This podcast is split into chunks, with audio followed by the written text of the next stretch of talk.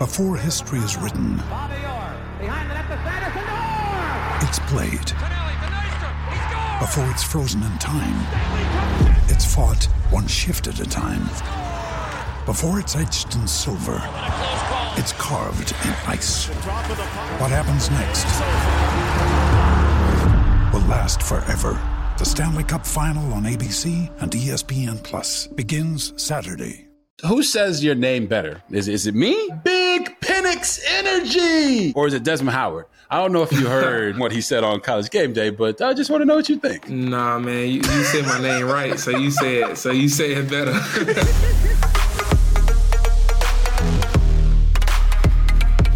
Yo, yo, yo, welcome to RG3 and the Ones presented by Wave Sports and Entertainment. I'm your host, Robert Griffin III, aka RG3.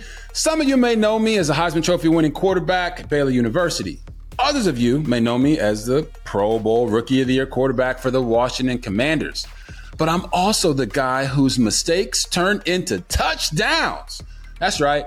And you might catch me every Monday this month wearing a pink suit on Monday Night Countdown for breast cancer awareness because we want to make sure everybody is taken care of. Go get your screenings and make sure that you are completely healthy. And for us, we need you to subscribe to our page on YouTube and go download or subscribe wherever you get your podcasts because we're going to be dropping new episodes every single Thursday. And if you want to keep up to date with what's going on, all you got to do is follow us on our social media handles at RG3 and the ones. Again, follow us at RG3 and the ones so you can get the daily clips that we to be dropping to keep you excited about what's to come.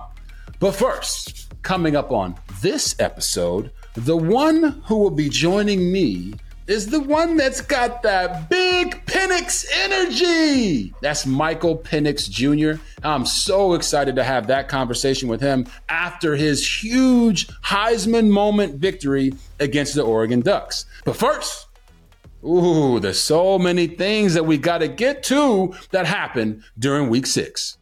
Of course, the number one question on everybody's mind is the downfall of the undefeated. That's right. San Francisco 49ers and the Philadelphia Eagles both lost. I mean, listen, guys, it's football. But when you want to talk about being a top team in the league and losing a game that you're really not supposed to lose, I just feel like sometimes in the media, we spend way too much time talking about the team that lost. Like, what did the San Francisco 49ers do wrong in order to lose the game? What did the Philadelphia Eagles do wrong to lose to the Jets? And I'm going to take this time to focus really on the team that won. The Jets are three and three right now with their backup quarterback, Zach Wilson, leading the way, just like everybody thought they would be.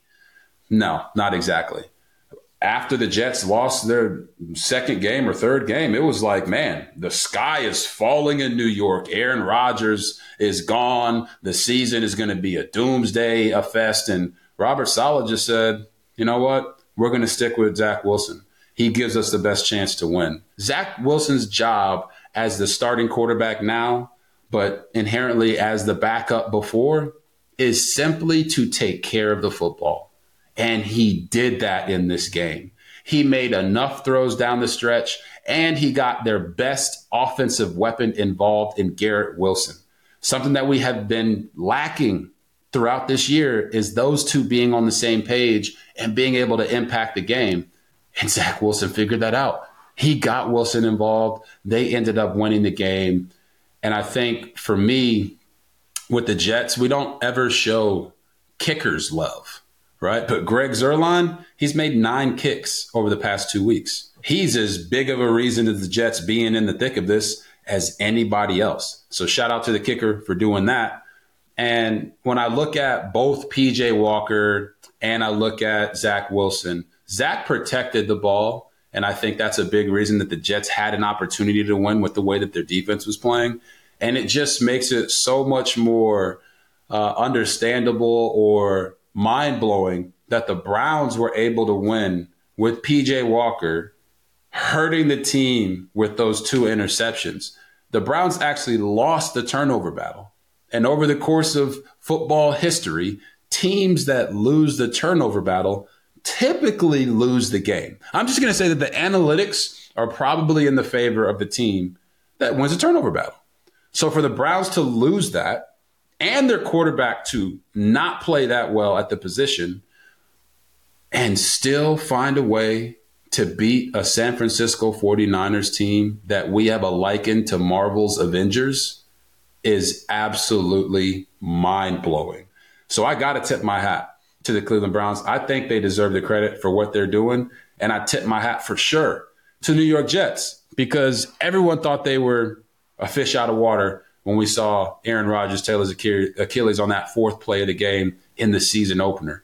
And they fought and clawed their way, even without their two best corners, to be right there in playoff contention. So just an amazing coaching job by Kevin Stefanski for the Browns and obviously Robert Saleh for the Jets.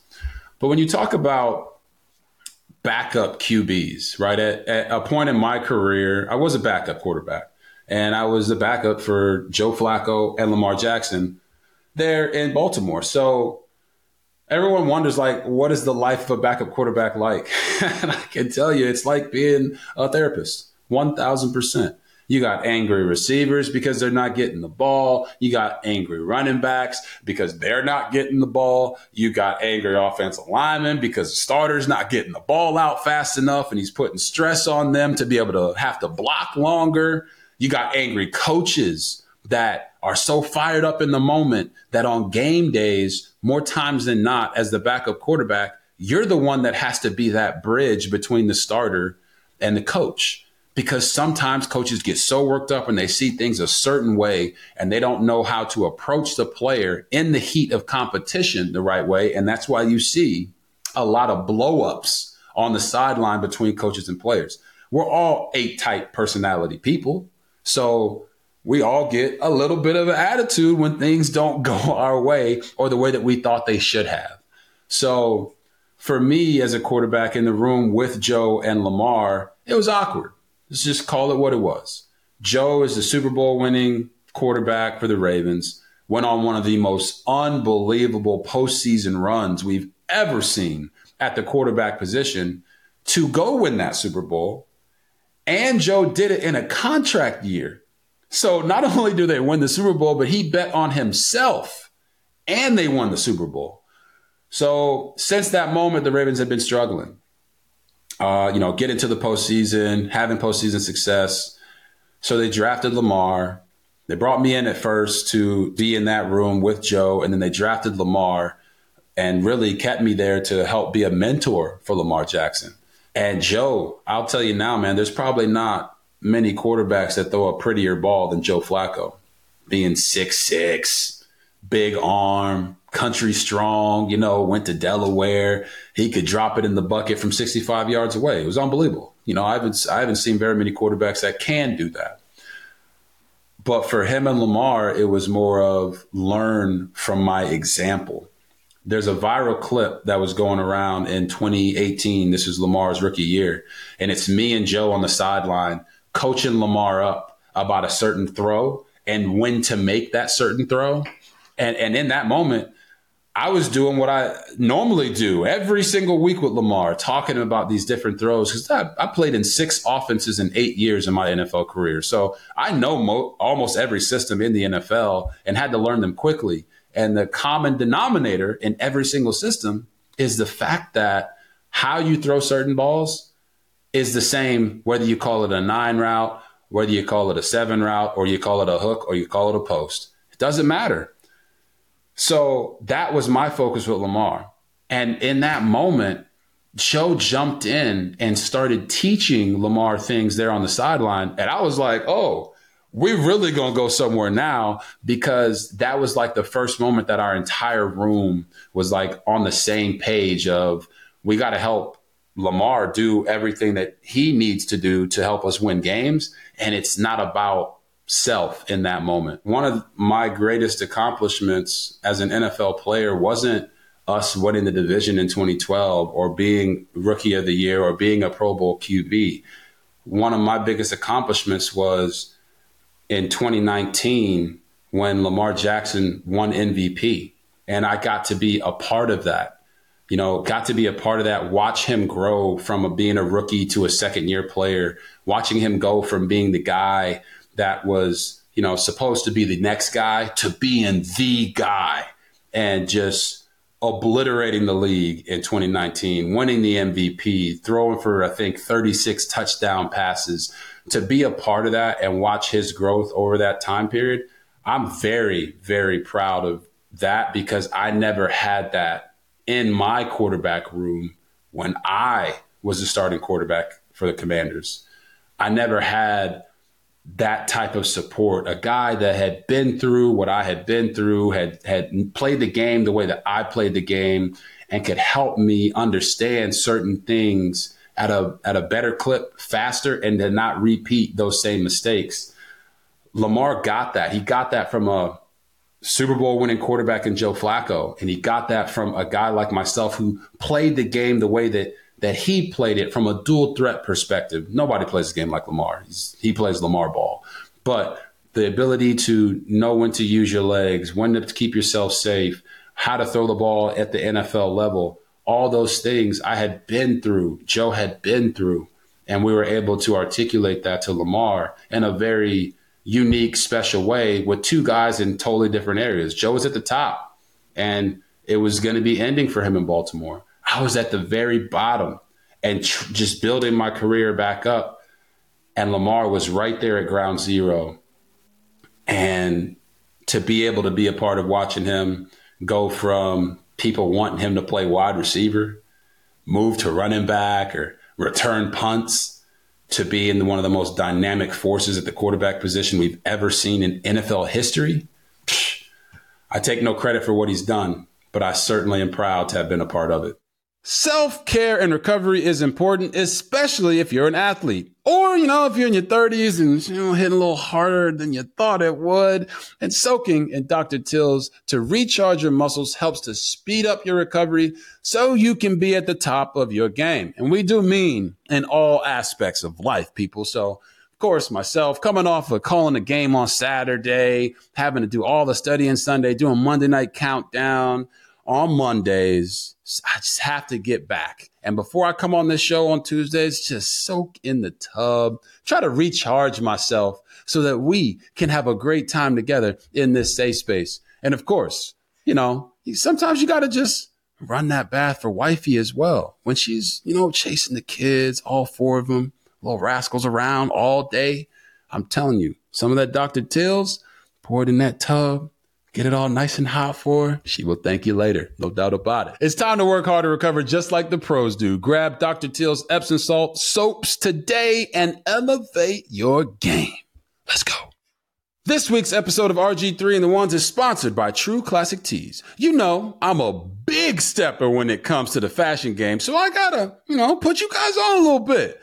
True Classic completely changed the game on how t-shirts fit, creating a looser fit in the gut and tighter fit around your shoulders. The fabric feels like butter. I mean, you get it, not butter with an ER, but butter with an A and makes for a comfortable base layer on chilly days because, you know, you don't want to just look good, but you also want to feel good. Their new comfort jeans are my go-to though. They've got that classic look with the four, you know, four way stretch, tapered just right, you know, you know, a bit of a stretch in all the right places. Whether I'm, uh, you know, keeping it casual or popping out on the red carpet, these jeans come in a range of colors to fit any mood or occasion. But seriously, whatever you choose, you can't go wrong with True Classic. All their clothing is designed to be versatile and work with your lifestyle so you can look and feel your best all damn day. In fact, True Classic is so committed to their products, they even have a 100% risk free guarantee and easy returns because they know you're not going to send it back once you see how fire you looking. So make sure you shop now at trueclassictees.com backslash RG3. And for 25% off, use code RG3. Again, go shop now at trueclassictees.com backslash RG3 and for 25% off, use code RG3 and get yourself swagged out. All right, now let's get to our guest conversation. And that means it's the one and only Big Penix Energy. Yeah, baby, we talk about Michael Penix Jr. He's your Heisman frontrunner right now, and I always say he's a lefty, but he throws it just right. So I want to welcome him to the show, the man of the hour, Michael Penix Jr. Appreciate you coming on, man. Yeah, man. Appreciate you having me, man. Good to see you. Good to see you too. And uh, we saw each other earlier in the year. Uh, got a chance to call your Boise State game. Of course, you balled out. Uh, and, and, at that point in time, I, I, had also said that you guys had the the best receiving corps in the nation, and I thought that you were already uh, at the top of the Heisman list. But before we get into some more of that, you got to tell me, bro. Um, Who's who says your name better? Is is it me or is it Desmond Howard? I don't know if you heard uh, Desmond and what he said on College Game Day, but I just want to know what you think. Nah, man, you, you said my name right, so you said so you say it better. he, said, he said my name wrong, but it's all good. Listen, I don't know what was worse: the fact that he said your name wrong, which was bad, or his like his his rhythm like nah, I thought, made a song out of it. I thought Dez had a little better rhythm than that. You know what I'm saying? Watching him do all the Heisman stuff, I'm like, come on, man. But hey, uh, let's just say I'm, I'm, sure he got a tap on the shoulder about that little ordeal. Um, but how do you feel? I asked you this before, but uh, just, just for everybody at home to know, how do you feel about the Big Penix Energy nickname? Yeah, man, it's cool to me, you know, as long as it's like not out of like disrespect. Right. You know, it's always like about that with my name. Like I understand I got I got a unique name, but right. as long as it's respect behind it and it's nobody disrespecting my name and uh, what I stand for, it's cool. Yeah. So when you when you talk about that, I know that you you've actually used you know that nickname and that slogan uh, in like an NIL type of way. Um, how how how cool has that been for you to be able to indulge in that type of stuff now? Yeah, man, it's it's crazy. The NIL world is crazy, but you know it, it's cool. It's cool to be able to do that, and um, man, appreciate you. we talked about this before. Uh, it was last year during you guys' game. I believe it was against Michigan State. Uh, you were, I, we came into the game and I was telling the whole crew, I'm like, yo, man, I've been watching tape. Michael Penix Jr. is the real deal. Like he is he is that guy. He can make every single throw on the field. They're kind of looking at me like, all right, man, whatever, whatever. We get in the middle of the game. I promise you, it was like a couple minutes before halftime, and my producer got in my ear and he said, You were right about Michael Penix Jr. This guy needs a nickname. I'm like, man, what, what's the nickname gonna be? I don't know. What can I come up with? And like on the spot, I just said, Big Penix Energy. And it took off from there. Uh, but I, I, thought it was really cool to see you be able to to use that NIL and do a bunch of other yeah. things with it. Is there anything else that you're doing uh, in NIL that everybody should know about? As far as NIL, not too much, but um, I, I am doing some stuff like as far as like within the community. You know, um, I partner I partner with uh, working with Mary's Place. It's a place downtown in Seattle that that feed homeless families and, and give them shelter and so, somewhere to stay in you know, I, have been a part of that, and I, have done collabs with other guys, other people to to push that um, organization and, and, show my support and show my, you know, that I, I, I see it. You know, I see the movement and see what they're they're doing for these families and helping them in a positive way. Wow, so I, man! So part of it is me getting tickets. So I get four tickets, four okay. tickets for a family. You know, so they can come see a game and give them food vouchers and stuff like that, and j- just so they can have that experience. You know. Oh man, that's awesome uh, to be able to use NIL in a way to give back. Uh, you know, you're just adding more and more ammunition and more fuel to people to continue to root for you, man. Uh, when you when you think about like your first couple of years in college compared to now with all the changes, um, is that probably the best thing about NIL for you? Is the ability to give back in a way that's impactful?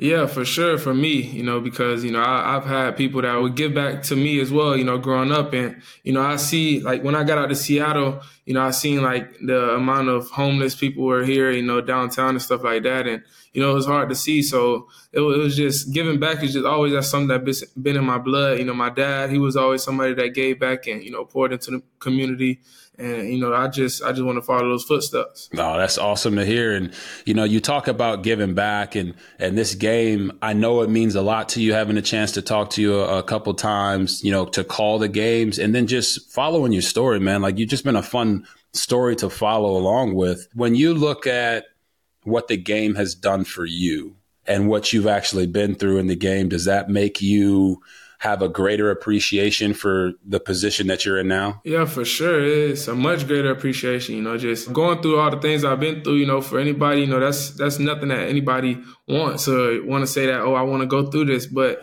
Right. You know, uh, I know that everything happened for a reason, and you know, battles come with scars. And yep. you know, for me, I, I, knew I had to, you know, continue to bounce back because I had people that was looking up to me, like my little brothers, and you know, it was bigger than myself. So it was always yep. In my mind that I was going to bounce back and you know, come back and give my all. No doubt about it. So to, to get into that a little bit, you know, it actually surprised me that you actually initially committed to Tennessee coming mm-hmm. out of mm-hmm. high school. Right. Uh, and then you ended up going to Indiana. So before we talk about Indiana, what happened there with the commitment in Tennessee? Yeah, so uh, I was committed to Tennessee for like almost two years now. Uh, not now, but back then, but for like almost two years. And um, it was crazy. It was like a couple weeks before signing day, they it was new coaching staff came in and they're like they had a guy that they wanted already before. So you know they they basically took away my offer and oh. you know. Um, the way I landed at Indiana was because Coach Nick Sheridan and Mike DeBord yep. was at Tennessee when I originally co- committed there. Okay, okay. And they were at Indiana, you know, so that's how I got there. But the Tennessee thing was crazy. no, I mean, Tennessee, I mean, they kind of, not kind of, they definitely missed out uh, on an opportunity to have a player like yourself. I'm sure they were happy with Hendon Hooker last year, uh, but just imagine you in, in that system, you'd probably be doing the same thing that you're doing right now with with Kalen DeBoer there in Washington. But you're the first freshman at Indiana to start the opening game since Antwaan Randle El in 1998. Uh, just talk a little bit about that process and, and what it was like getting on campus and, and kind of, you know, putting your best foot forward right away to get that starting job? So actually, it was my red shirt freshman year. Oh, you know, okay. but um, you know, still technically a freshman. Right. But yeah, so my um, true freshman year, I didn't start. You know, as a guy ahead of me you know, just developing and stuff like that, you know, right. for, for myself. And I ended up getting injured at, that year, you know, in 2018, which was my true freshman year. Right. But then getting some uh work in the off season, you know, being able to get back back healthy again, you know, I was able to compete and won the starting job, but you know, it, like like I said, it took a lot of hard work and right. you know, coming from an ACL injury, I couldn't really do spring or you know, as much stuff as I wanted to. And I had a new OC come in that year, Coach DeBoer. I was just coming off an injury and he's installing a new mm-hmm. playbook and spring ball, but I'm not really out there to get the reps, but you know, just trying to take as much mental reps as possible. So whenever my opportunity did come, I was able to, you know, go out there and shine. Yeah, so like you know, we talked about this before, but the one of the craziest parts of your story is that those four years at Indiana, every single one of them ended with a season-ending injury, right? Yeah. You know, drastic. Yeah, I think it was two ACLs, uh, yeah, shoulder injury, and two two shoulder injuries. So yeah.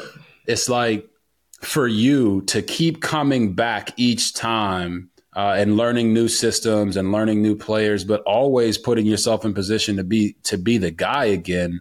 Like, what was the driving force during that time to keep you just coming back after all those injuries? And number one is God. You know, um, you know, obviously, you know, him being there, um, being there in my life all the time, and I'm always, you know, talking to him, you know, in those hard times, but you know, it was rough, but for me to be able to come back, you know, I knew it, it, took a lot of, you know, determination and will and, you know, but I always say my wives, my little brothers, you know, one of the reasons why why I came back and always was able to, you know, come back even stronger because I'm thinking about, you know, how, how they gonna look at their big brother, you know, and I want them to see me as a, overachiever and somebody that's gonna, you know, persevere through any type of hardship. So, you know, I, I knew I couldn't give up on myself, even though, you know, it was times where it did get hard, but you know, I was always able to push through, and um, I'm just blessed. You know, as quarterbacks, we we we study, right? We we do our yeah. homework, and I read a story uh, where you were talking about, um, you know, you were going through these tough times at Indiana, and your roommate would leave before the games in 2021. And I don't want to tell a story. I want you to share uh, what you're willing to share, but just to dive deeper into some of those things that were going on, things that you may have been questioning about yourself uh, through that those injury and that injury process, uh, if you don't mind? I was really still trying to find myself, you know, in a way, you know, because I, I always saw myself as just football guy, you know, just uh, right. football was my life. And, you know, I had to realize that, you know, I'm, I'm more than just a football player. You know, I have a purpose, you know, on this earth other than that, you know, and, right. you know, one of them is to serve people. And that's what I was uh, trying to do as much as I could all throughout my journey, and um, but just understanding that, you know, I just had to, you know, continue to find find what was, you know, um, there to always drive me, and it was right. my family for the most for the most part. But uh, you know, it, it, was a lot. It was a lot that went into it. Um, it's crazy.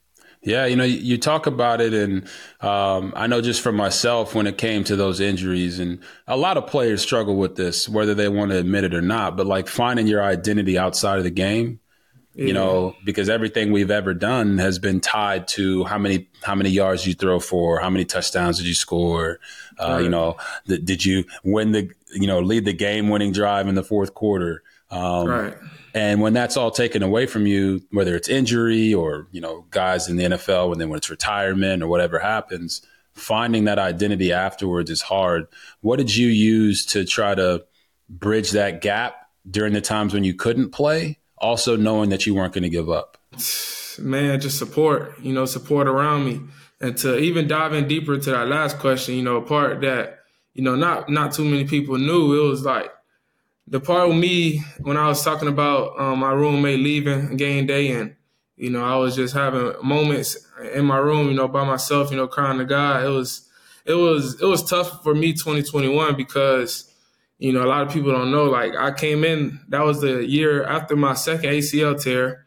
And you know coming into the season um, my doctor he was telling me that you know everything was good. Like it, it was up to me on how I felt if I wanted to play and literally like a week, no, the Monday of the first game, the Monday of the first game of the season, man, my the doctor calls and he's basically telling me like, for him, he hasn't cleared me and he feels like you know I should probably take some time, but it, it was conversation before where um you know I, I, thought I thought I was ready and you know but so it was a lot of things that was going through my head at the same time, so it was gotcha. like real hard for me. And, you know, just hearing that information that little time, you know, I, I was, I'm a competitor and like, I'm like, either way, like I'm playing, like I feel good. So right.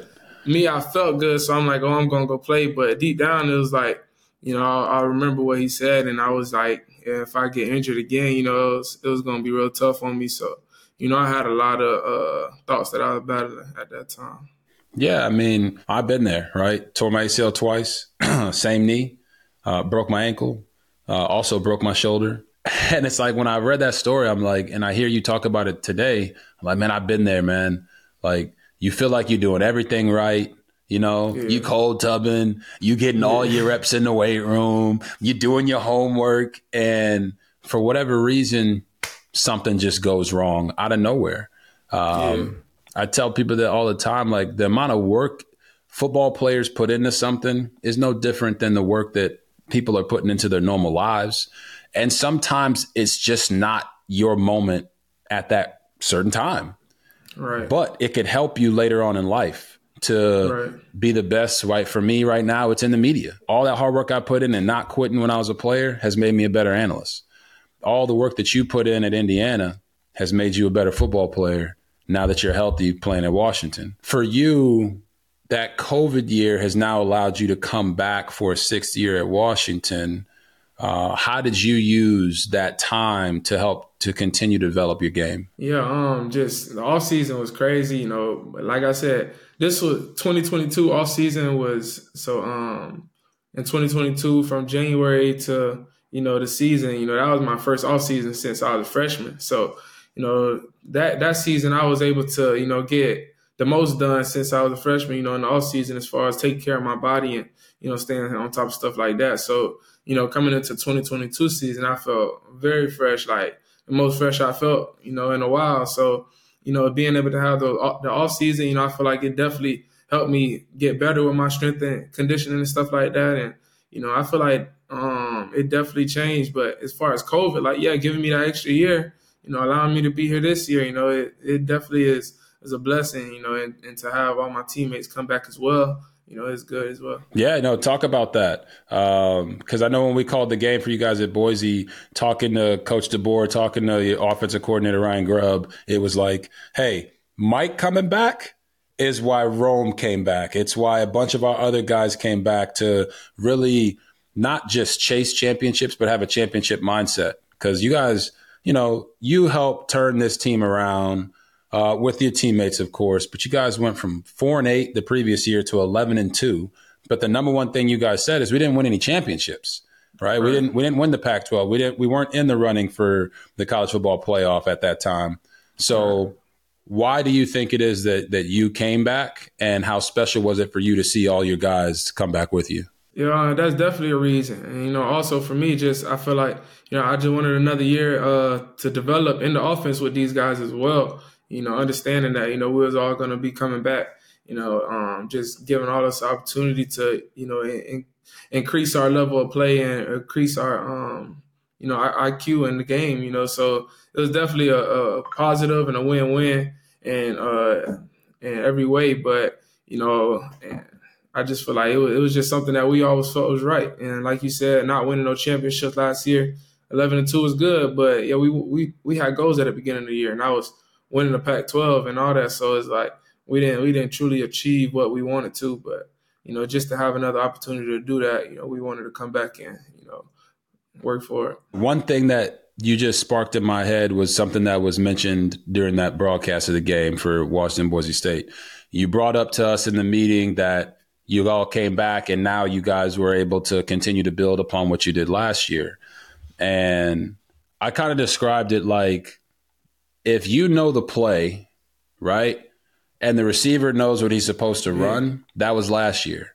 Well, this year it's like you both know the play, but the receiver now isn't really focused on the route that he's running. Yeah. He's focused on the defense. He's focused on, hey, how's Mike going to see this? Because I've had a thousand repetitions right. at this play with him, and I can kind of get in the quarterback's head. Talk about that process with your wideouts, especially in a system that's as uh, I would say option and choice based as you guys have there at Washington. Yeah, man, it just make us help us play more fluent, you know, and just you know have a better understanding of the field and, and the game, you know. And the way you explained it was perfect, you know. And another thing I'll say is, you know, just um as far as play calling, you know, as well, understanding situations right. and sequences, you know, in the game and stuff like that. You know, I feel like, you know, I, I probably I probably had an understanding of that last year, you know, more than some of the other guys because I've yep. been in the offense and, you know, I've seen all these plays against all these different coverages. So, you know, I was kind of ahead in that in that stance. But, you know, for those guys being their first year and how well they did and picked up on offense, you know, it was amazing. But,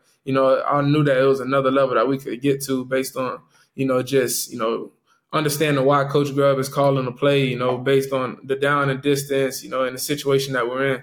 You know, and I feel like the guys have been doing an amazing job with that this year, and it's allowing us to to play a lot smoother, a lot faster. I feel like. Yeah, I try to tell people all the time, like knowing what your coach is going to call before he calls that play yeah. is an advantage as a quarterback because right. you you honestly feel like you just aced the test, yeah. right? It's third and five. Mm-hmm. I'm coming to the line or going to the huddle. I already know what he's going to call. He calls it. I'm like, I was already on that. Yeah. It makes you more confident as a QB when you go into the huddle, go to the line of scrimmage, and do all those things.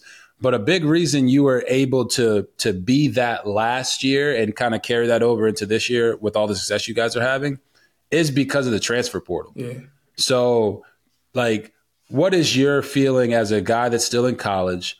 about the transfer portal and what it has become based off your own experience? Yeah, from my experience, it's amazing. It changed my life, you know, in, plenty of ways. But you know, it's something that that's meant for the player, and I feel like you know when it comes to the transfer portal, you know, I don't feel like people in the outside world should be able to judge or you know, you know, um, feel like feel like somebody is doing something wrong because they wanted to leave, you know, their situation because people don't really understand, you know, what what they're going through and the reason why they did it, you know, and um, you know, so it, I feel like it's definitely a good thing, you know, and you know, it's it helped a lot of people across the country. You see a lot of guys like, you know, um, we talk about all the Pac-12 quarterbacks this year, you know. I believe almost everyone, you know, except for the freshmen that's starting across the Pac-12. You know, every every one of us are, are transfers. You know, so it's it's definitely helped a lot. Uh, a lot of people, you know, find their home and you know, be able to, you know, um, increase their abilities on the field. Yeah, I mean, you're 100% right. And, and, talking about that that conversation for you specifically with Coach DeBoer, I said this last year that he's a coach that I would love to play for. What was it about him that made you feel comfortable going from Indiana all the way to the West Coast to go play at UW? The way he helped me prepare. You know, I feel like my preparation was, you know, out the roofs, and you know, it was just like every time I went up to the to the um, ball, you know, before the snap, I already knew like I pretty much already knew where the ball was going to go, you know, based on, you know, what look I got from the defense, you know, and just to be able to prepare that to that much and allow you to go out there and play fast like that, you know, I feel like it's something that I wanted to, you know, have again. So I had to come. so, I mean, continuing that conversation you just brought up about the Pac 12 QBs, uh, for you as a guy that is in the Pac 12, how, I mean, I know it's like, it's only two years for you, but to see, the conference disband pretty much. How what's your feelings about that and about UW going to the Big Ten? You know, I feel like I don't know. I really don't know to be honest. You know, as far as you know what went into it and stuff like that. You know that that's not something for me to judge on that side of it. But you know, I feel like it's an opportunity. You know, and um, to allow us to be able to play play these other teams. You know, teams that you know um, you you see a lot winning winning a lot of football games, you know, in the Big Ten, and that competition level is is amazing. You know, I feel like it, it's going to be something great, and I always say I know the dogs will be ready. So, um, you know, I won't be there, but you know, but the guys they're they're definitely uh, super excited for it. I know that, but I know they the one thing they talk about is the traveling. That's it though. the travel is crazy, man. That's gonna be some long flights. So you telling me you, you, you can't come back for a seventh year? You you you can't. They're not gonna find another year for you somewhere in there. Listen, I talked to Coach DeBoer about that. I really did, and he said I wish I could get him back for another year. But you know, I, I really do believe you know with what you're doing, and I know you're going to continue to stay focused. You, you're going to be a top ten pick, man, and your decision to come back. Uh, was was certainly the right one because you you know you want to show that you can stay healthy. I know you've said that before, yeah. um, but also to just do what you're doing with your teammates. I think you guys have the best receiving corps in the country. It starts with Rome Odunze, and what is it about Rome that makes him like rise to the occasion when he's the man in the arena and it's his opportunity to make those plays? What is it about him that makes him so special? Man, it's just the person he is and his work work habits. He's the same guy every day. And, you know, you got somebody like that. You know, it's somebody that you can trust and somebody that's gonna be right there by your side through every step of the way. So you know, he's a guy that comes in practice and he's gonna give 100 percent effort every play. You know, and you know he, he shows that he wants to be great each and every day, and that allows him to show that showcase that on the field so everybody else can see. But we see it every day. All right, Mike. You ever thought about like dyeing your hair blonde like mm-hmm. like Rome? I ain't doing that. I mean, he's he's had a couple different ones. I don't know. Has he only been blonde while you've been there at UW? Yeah, I think he was red before I got there. Exactly. Uh, you talk about him being, uh, you know, basically approaching the game the right way. How does that rub off on the other guys? Because it's not just him. You got Ja'Lynn Polk, you got Jalen McMillan, you got Germie Bernard, uh, you got Giles Jackson that just came back. Like, what do each one of those guys do extremely well? Man, it's it's all of them. They they compete with each other each and every day, and they push each other. You know, every rep. You know, they they're always pushing each other. If somebody not doing something right, you know, somebody's going to say something, and they're going to push and challenge each other. And you know, and those guys truly love each other in that room. And you know, you got a whole room full of unselfish guys. You know, guys that don't care who get the credit, who who don't care who scores or not, get the ball. So it's like you know, you see somebody that uh, a room that's like that and as talented as they are, you know, the sky's the limit. No doubt about it. You must be licking your chops every time you go to the line of scrimmage with yeah. them dogs out there with you, especially in man coverage. Talk talk to the people at home about that. When you see man coverage on really any guy on your team that you feel like, hey, this is a matchup we need to attack this week, what goes through your head? I'm throwing it. I'm throwing it. Don't do it. Oh my gosh, we always called it one on none. All yeah. right, one on one coverage is one on none. You should be di- feel disrespected as a wide receiver exactly. if anybody thinks they can cover you one on one. Now, let's go ahead and get to the conversation about this game, man. Unbelievable Heisman moment for you. You know, I know that you don't pay attention too much to everything that's going on the outside, but I've been singing your praises and your team's praises since last year. But to watch what you guys did against Oregon, to see you go 22 for 37 for 302 yards and four touchdowns, the way you did it, I mean, we're talking about the Pac 12 not being there anymore after this year. It's those types of performances that make you wonder, like, wow, are we going to get these in the future? Even though I know you'll continue to, to, to play against Oregon, or should I say UW will continue to play against Oregon. But just what's your overall thoughts about the game uh, that you want to share? I mean, it was amazing, you know, and it was just, you know, so much that went into you know, that week, you know, and also, you know, having a bye week as well, you know, just understanding that we, we were going to have a, a tough game ahead of us and we knew that we were going to have to execute, you know, the whole game and we couldn't, we couldn't let up at all. And, you know, we feel like, to be honest, we feel like in the third quarter we had a stretch where, you know, we, we weren't able to move the ball and we feel like we were making a lot of, you know, self-inflicted, you know, mistakes and, you know, it, it caused us to, you know, be closer in that game than what we, we would want to. But, you know they're a good football team and they're gonna make plays. So it was it was a long game, a tough game, but the whole way we we knew that we had what it took to uh, win, come out with a win. What was going through your mind when you saw Oregon go for it on fourth down instead of punting and pinning you guys deep? Man, I was like, that's crazy. it's crazy, you know. But you know, um, I don't know, I don't know, but I, pre- I appreciate them for that. and uh, our defense, you know, just knowing that we had that fourth down, we knew that the defense was right. going to be able to get off the field and, you know, uh, get us the ball back in. That's what we was preaching up and down the sidelines the whole time. Like, be ready. We got we got another opportunity coming, and you know we got to go out and make the best of it. And we knew that we had what it took. So you know to see them go forward and, and the defense make that huge stop, you know we knew that you know we had that chance, so we had to go take it. Without a doubt. So then are you manifesting it in that moment? Or is that just like, this is my space. I'm with my guys. I'm comfortable. And just all parts of you are coming out?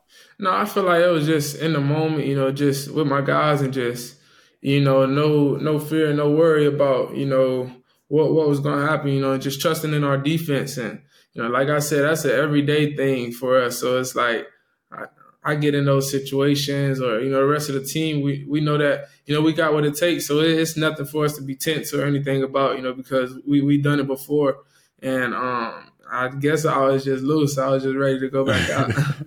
oh, you, you were definitely loose. And like for me, as a quarterback who, who's been in moments like that, I, I understand it. You know, 2011 back corner touchdown to Terrence Williams against Oklahoma to win the game. Like I remember that moment like it's the back of my hand. I think this is a moment that you will remember for the rest of your playing days.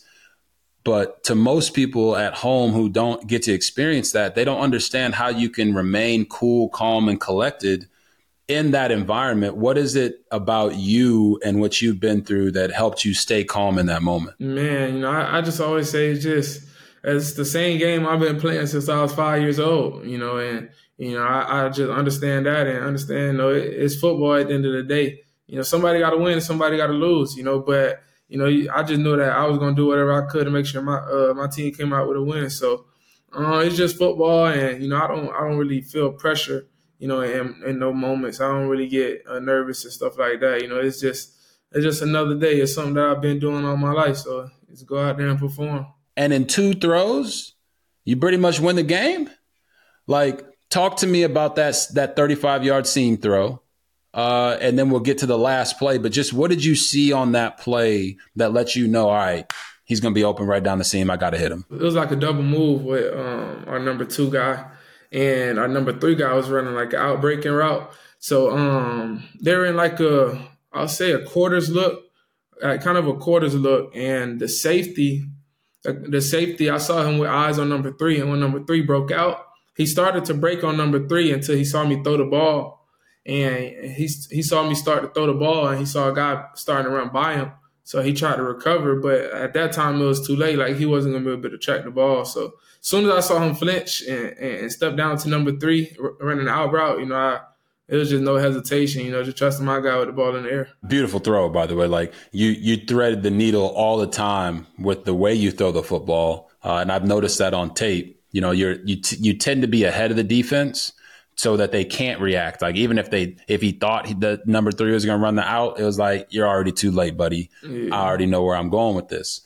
But then I heard so little birdie told me that you actually checked the next play with the touchdown pass to Rome Odunze on the back shoulder. Is that true?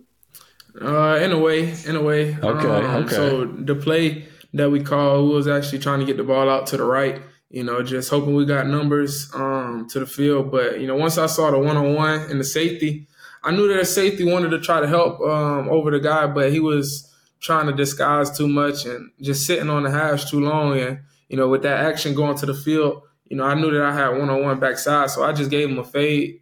I just gave him a fade route, and you know, we just we just made it happen. You know, and the safety he was he was too late to help his guy. So yeah, he was trying to. Hey, listen, man, you disguise. you got to make sure you get over there. Yeah, but it was it was that throw is like I don't want to say it's your signature throw because I don't think I think you have all the throws. I think they're all signature throws for you, and I'm not just saying that to you. I say it to everybody that talks to me about you.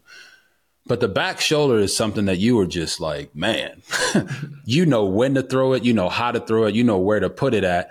What what makes you what is the decision making process there for you when it comes to just the the simple back shoulder fade? It's just reps. You know, I'm not gonna say the whole decision making process of you know how I want to throw it. I, I got you. Can't, out, give, can't give away any secrets. Can't give out too much information, but you know, a lot of them been back shoulder. You know, but I can't put it over the shoulder, so don't don't try to like double play me. so uh, you know, so it's like oh, just repetition. You know, just reps. You know, every time we get one on ones, you know, we get red zone stuff, and we just throwing fades. You know, against our DBs and you know, just um, working working that with each other. You know, for the defense and, and for us as well, and you know, just getting that timing down, getting that rhythm down. So whenever uh, we get to the game, I, I, know where to put the ball. I have to tell this one story from last year. Uh, one of the one of your running backs who has like one of the greatest you know names in my opinion, Wayne Taulapapa. You threw him a back shoulder against Michigan State. Yeah. And when I, I, I, saw you, it was like a heat seeking missile. He had no choice but to catch it. That's how hard you threw the football. But what what shocked me, or what I say, what really rose to my the front of my brain was that's a running back. Yeah. You threw that back shoulder to a running back perfectly. And I know Taulapapa's got good hands, but for you, is it you trust the guys around you, it seems, but you trust them even more because you have a ultra confidence that you can be accurate with the football. Where, where does that come from? That's reps as well, you know, because even on that play, I knew that he wasn't going to give me odds until you know, he got the 15 yards. And, you know, I threw it right whenever, right before he got the 15 yards. So when he got there, you know, he was going to uh, get his eyes back and see it, you know, but um, just being being in my rhythm and just being comfortable in the game, you know, he was actually my on that play, he was my he was my third or fourth read on that play. So, you know, just being able to get through through my reads and uh, see the defense and uh, just understanding where we're all going to be at. And that's like I said, um, you know, that's something that's built built more over this year as well. You know, as far as us being in the second year, but you know, Wayne is a, a talented player, and he was a guy that that did everything right. You know, to be honest, and he he pushed himself, and you know, everybody uh, pushed each other as well. So he, he made a big time catch. I like it. I like it. So let's talk about some some players that you maybe model your game after. Like, who are the guys that you watched as you were growing up in this game? uh, that you like, I really, I really like this guy. I want to study him and, and figure out what I can add to my own game from him? Growing up, it was like Mike Vick. You know, when I was a kid, he was a guy that everybody watched, and you know, he was a guy that made all those big time plays on the field.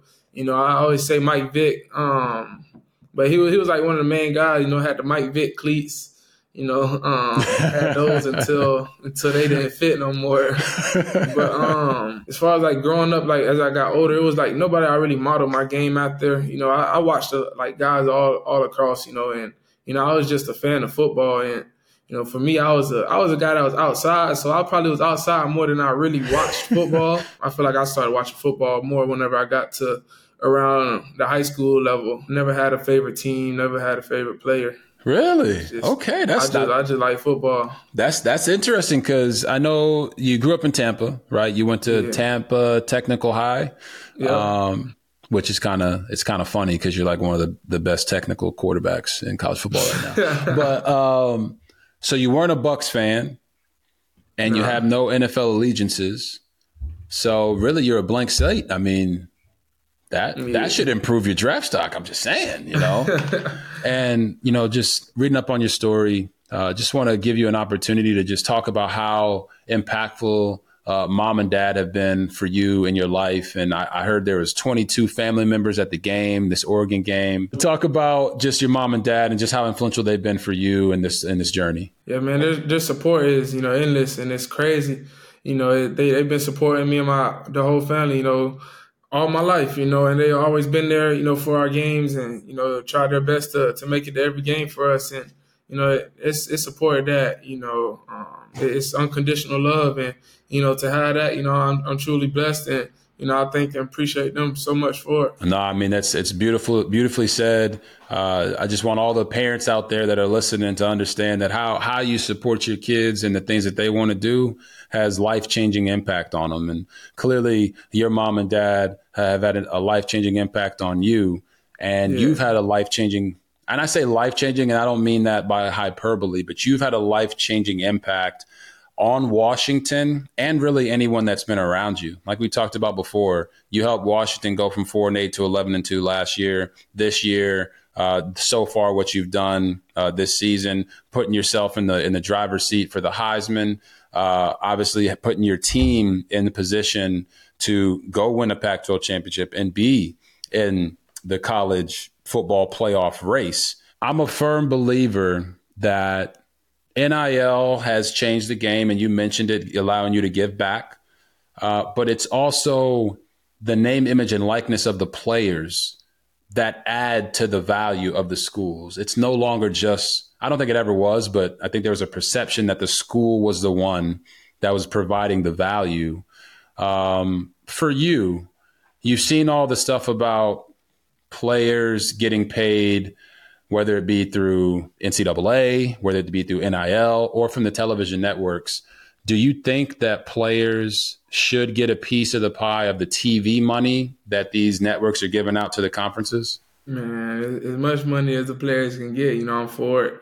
You know, um, I, I, feel like the guys like just understanding what we go through each and every day you know, the off season grind and, you know, to be able to perform for, you know, just 11 guaranteed, I mean, 12 guaranteed games, you know, it's, it's a lot that we put into it, you know, year round. So, you know, I feel like we, we do a lot, you know, and we, we definitely, it's definitely a blessing that we're able to get that NIL money. And, um, you know, it sucks that it didn't come earlier, you know, for some guys like you, man, you would have been, you would have been big dog, you know, Heisman, you know, so it's like, you know, but uh, it's something that has been talked about a lot for a long time. But you know, I feel like it's definitely good. But as far as the TV money, you know, I, I really don't have no judge in it. But as much money as the players can get, you know, based on what they deserve and what people truly from their heart, you know, feel like and understand that they deserve, you know, I feel like it's necessary. Yeah, I think you're spot on there. And you mentioned it earlier. You said like the travel that players have to deal with.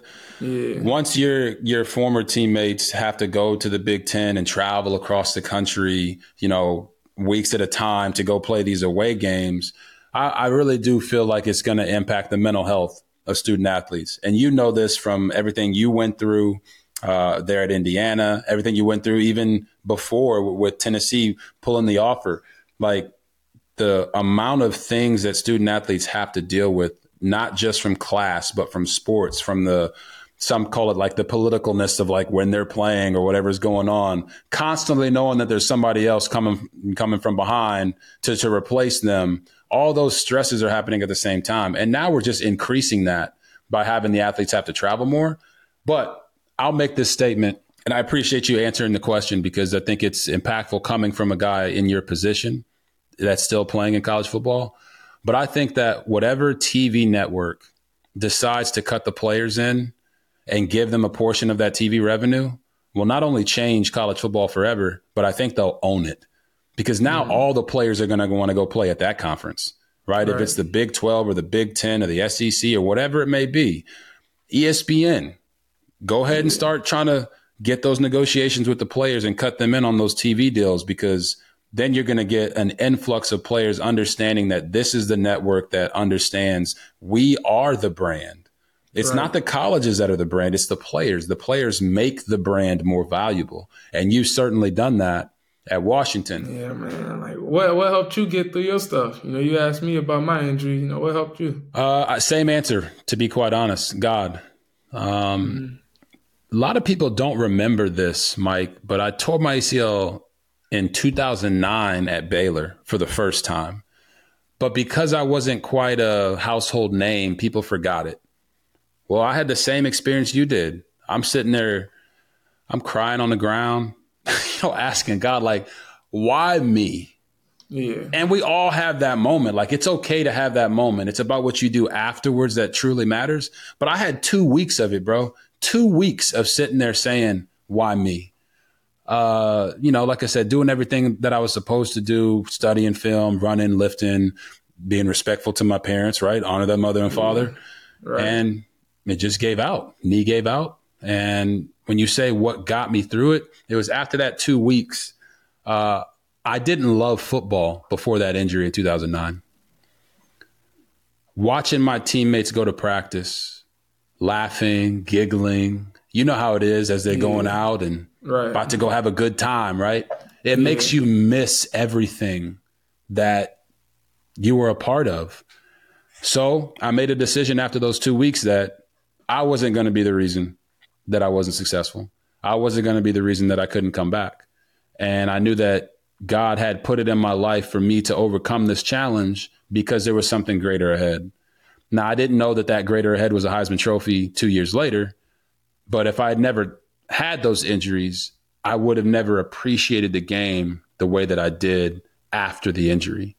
So I'm very thankful to God, very thankful to my parents for helping guide me through that uh, and helping me stay strong. Because I'll tell you, man, I was watching the game after the game. Two two things after the game, right? One was your speech that you gave to Holly Rowe.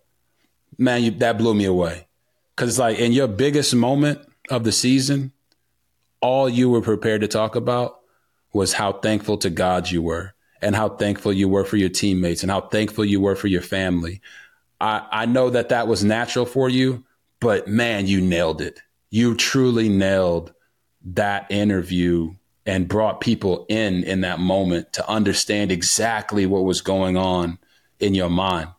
And the second thing was I saw the prayer warriors on the sideline, man. Yeah. yeah. hey, man, I, I don't know who it was that was hugging. I think it was mom and them, but yeah. I could I could feel the prayer and the energy coming from that moment. Just how much did that mean to you? uh, as a player to have your family there and to experience that with them? Yeah, man, it meant a lot. And I knew that once we won that game, I knew my grandma and my mom they was running down somewhere. So, um, you know, I, I, was trying to find them. You know, I knew they was gonna find. They found me, but uh, it was amazing. You know, to have have that many fans and you know families there. You know, to to support us in one of the biggest moments. You know, of um, Husky Husky Nation. You know, so it's like it was amazing to be a part of and you know it was it was an amazing day all around no doubt so i can't leave here until we talk about this next week right so now you guys are moving forward to go up against arizona state mm-hmm. uh, i believe they're one and five you guys are coming off a huge emotional win against one of the other powerhouse teams in the pac 12 and now you're going into this game, which many people would say is a trap game for you, right? You don't want to have a letdown. You don't want to decrease the in- intensity that which you guys play. So, what's your message for your team this week going up against Arizona State? Just treating every game the same, you know, and just going out there and dominating and be ready to dominate. You know, and it started started on Monday. You know, practice and you know make sure we that we come in with that attitude and that same mindset that we did last week or the week before. You know, just making sure that we attack each and every game with the same mentality, understanding that you know, um, you know, greatness takes growth, and you know we can't be the same team that we were this past weekend. So it's like we got to make sure that we continue to keep those steps and you know have that one and zero mentality. I love the way you say that because I, I agree with you. You can't approach any other team as if they're not, you know, a team that you got to go run through, which is exactly yeah. what you guys how you approach the game against Oregon. Now, you guys, I think you're on a 13 game winning streak. So let's go ahead and keep that winning streak rolling with these rapid fire questions. So, first question is What is football math? What is football math? If you got three receivers and it's two guys over there, you might want to work that side. That's the truth. You gotta have you gotta have numbers, right? Yeah. You gotta have numbers to one side or not. Who are your top three rappers right now? Right now, SCY mm-hmm. That's who I'm okay. telling you about. Kodak, my all-time number one. You know, so he, he got to still be okay. in top three. Florida boy, I hear you. I hear you. But as of right now, I was give him two, and then um, Rod Wave. Rod Wave. Okay, okay. You know, first thing I get on the bus, you know, I always got to give God the glory. So that's gonna be. I'm gonna listen to a gospel song first. You know, while the gospel song playing, I I pray, and then I as I wrap up my prayer, I'm like, Lord, forgive me for my sins, because you know I, I, know that I'm a sin again. I'm not perfect, and, and, I know that I'm about to turn on some wild music right after. So it's like, forgive me for this, but you know I, I, am always coming to you first. So. Who is winning a fight? You or the kangaroo that's been going viral online? Uh, hey, who hemmed up the dog? Have you seen that video yet? Yeah, I seen that, uh, bro. I'm gonna give it to that kangaroo. Go give it to the kangaroo. Man, you ever seen they they muscles? Them kangaroos rip. Them kangaroos strong. and then the last one for you. Who are the top five quarterbacks in the NFL right now? You got to put Pat Mahomes in there. Pat Mahomes number one, easy. Exactly. Right, number one. I'm gonna say. I'm gonna say Allen. Okay. Lamar. Ooh, beast. Oh yeah, you have to put two in there. Right lefty, now. lefty. Right now, he, he's balling. Just want to say to you, man, appreciate you coming on the show. Appreciate you really diving into the things that you've gone through to get to this point. And I know for a fact that you're going to continue to go out the rest of the year and do big things. Uh, have a great time. And I know the listeners to the podcast are going to truly enjoy this conversation and be rooting for you for the rest of the year, my guy. Appreciate you. Yes, sir. Appreciate it. HelloFresh is more than just dinners. You can also stock your fridge with easy breakfasts, quick lunches, and fresh snacks. Because, you know, your body is a temple and you don't want to look like a snack. You want to eat good snacks too. Just shop at HelloFresh Market and add any of these tasty, time saving solutions to your weekly box. The weekly box. When you get HelloFresh, you know you're getting top notch produce since it travels from the farm to your door in less than seven days. Go to HelloFresh.com backslash 50RG3 and use code 50RG3 for 50% off plus 15% off the next two months. What? Listen, go to HelloFresh.com backslash 50RG3 and use that code 50RG3 for 50% off plus 15% off the next two months. I mean, you can't kick that deal. Come on, go get it. This episode of RG3 and the Ones is sponsored by BetterHelp. To be one of one, you got to make sure you're staying on top of your mental health and getting the help you need to keep on changing the game. Your mental health is important and it should be a priority. So, with BetterHelp, it has professionals and it's affordable and it's convenient. But not only that, it's effective. BetterHelp offers you therapy that is convenient from a large range of licensed therapists, and all you have to do is pay a low, flat fee for your sessions. Like many athletes, you may find yourself always on the go. And BetterHelp's mission is to make sure anyone can get the help they need anytime, anywhere. Go get the help you need to become the best version of yourself with BetterHelp by going to betterhelp.com backslash RG3 and you can get started today. But also receive 10% off your first month of therapy. Once again, go get the help that you need to become the best version of yourself. You are worth it. And with BetterHelp, you can go to betterhelp.com backslash RG3 and get started today. You will also receive that 10% off your first month of therapy. Wow, what an incredible conversation that was with Mr. Michael Penix Jr., aka Mr. Big Penix Energy himself. Want to thank him for coming on RG3 and the ones. But now I want to tell you guys a little story. The life of a backup quarterback in the NFL. I mentioned how it's like being a, you know, a therapist. Uh, I got two quick stories for you. One is about being a therapist. So we had Michael Crabtree legendary wide receiver. We brought him in, brought in John Brown. Uh, we called him Smokey to be, you know, our one-two punch at the wide receiver spot with Joe Flacco, and then eventually Lamar Jackson was going to be be that guy that, that took it over. And Crabtree was a guy that was always used to a ton of targets, right? A volume target guy. You know, this is the same dude that you know got into it with. I believe was it a, a Aqib Talib uh, and he got into it with uh, Richard Sherman. Um, you know, just just an A type personality, throw me the football type of receiver. Now, I had the the blessing of watching Crabtree not only in high school but also in college. He went to Texas Tech. We played against Tech, and Crabtree actually caught like a back shoulder fade, and I was like standing on the sideline because like when you played Michael Crabtree in college as an offensive guy, you also wanted to watch what he was doing on the field. So I was like front and center watching Michael Crabtree go to work. He catches his back shoulder fade right in front of me, you know, spins, catches at the high point, gets his tiptoes in, you know, tiptoeing in his Jordans on the sideline. And he gets up and he looks at me and he says, Yeah, young fella, I'm that guy. And I'm like, you you are that guy. Now he embarrassed us that day. I don't know exactly how many receiving yards he had, but he was a very tough cover. So when Crabtree came to Baltimore, I got to Baltimore at the same time.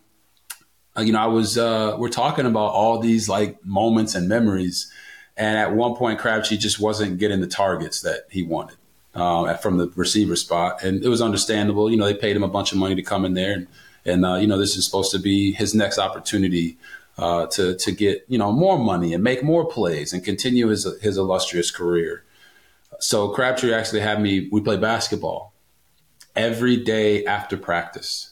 Now I love basketball. You know, for all my high school people out there, I was a freshman starting on varsity on the on the basketball team. I got offers from Florida, from Baylor, from uh, from Kansas to play basketball coming out of high school, and uh, you know, Crabtree was a, a dominant baller as well. So we had many, you know, horse, pig uh, type competitions in the gym and it was my way and his way of being able to process everything that was going on for him uh, at that spot. Now, Crab, you know, it didn't work out there in Baltimore for Crabtree, but what I'm trying to explain is that that's the job of a backup quarterback to do those types of things. Things that may seem a little out of the ordinary or outside the box. That's your job to keep the team together, keep the team in line so that there are no holes in the team's relationship. You fill those holes. You don't separate them and become a cancer on your team. You have to be the guy that's bringing everyone back together.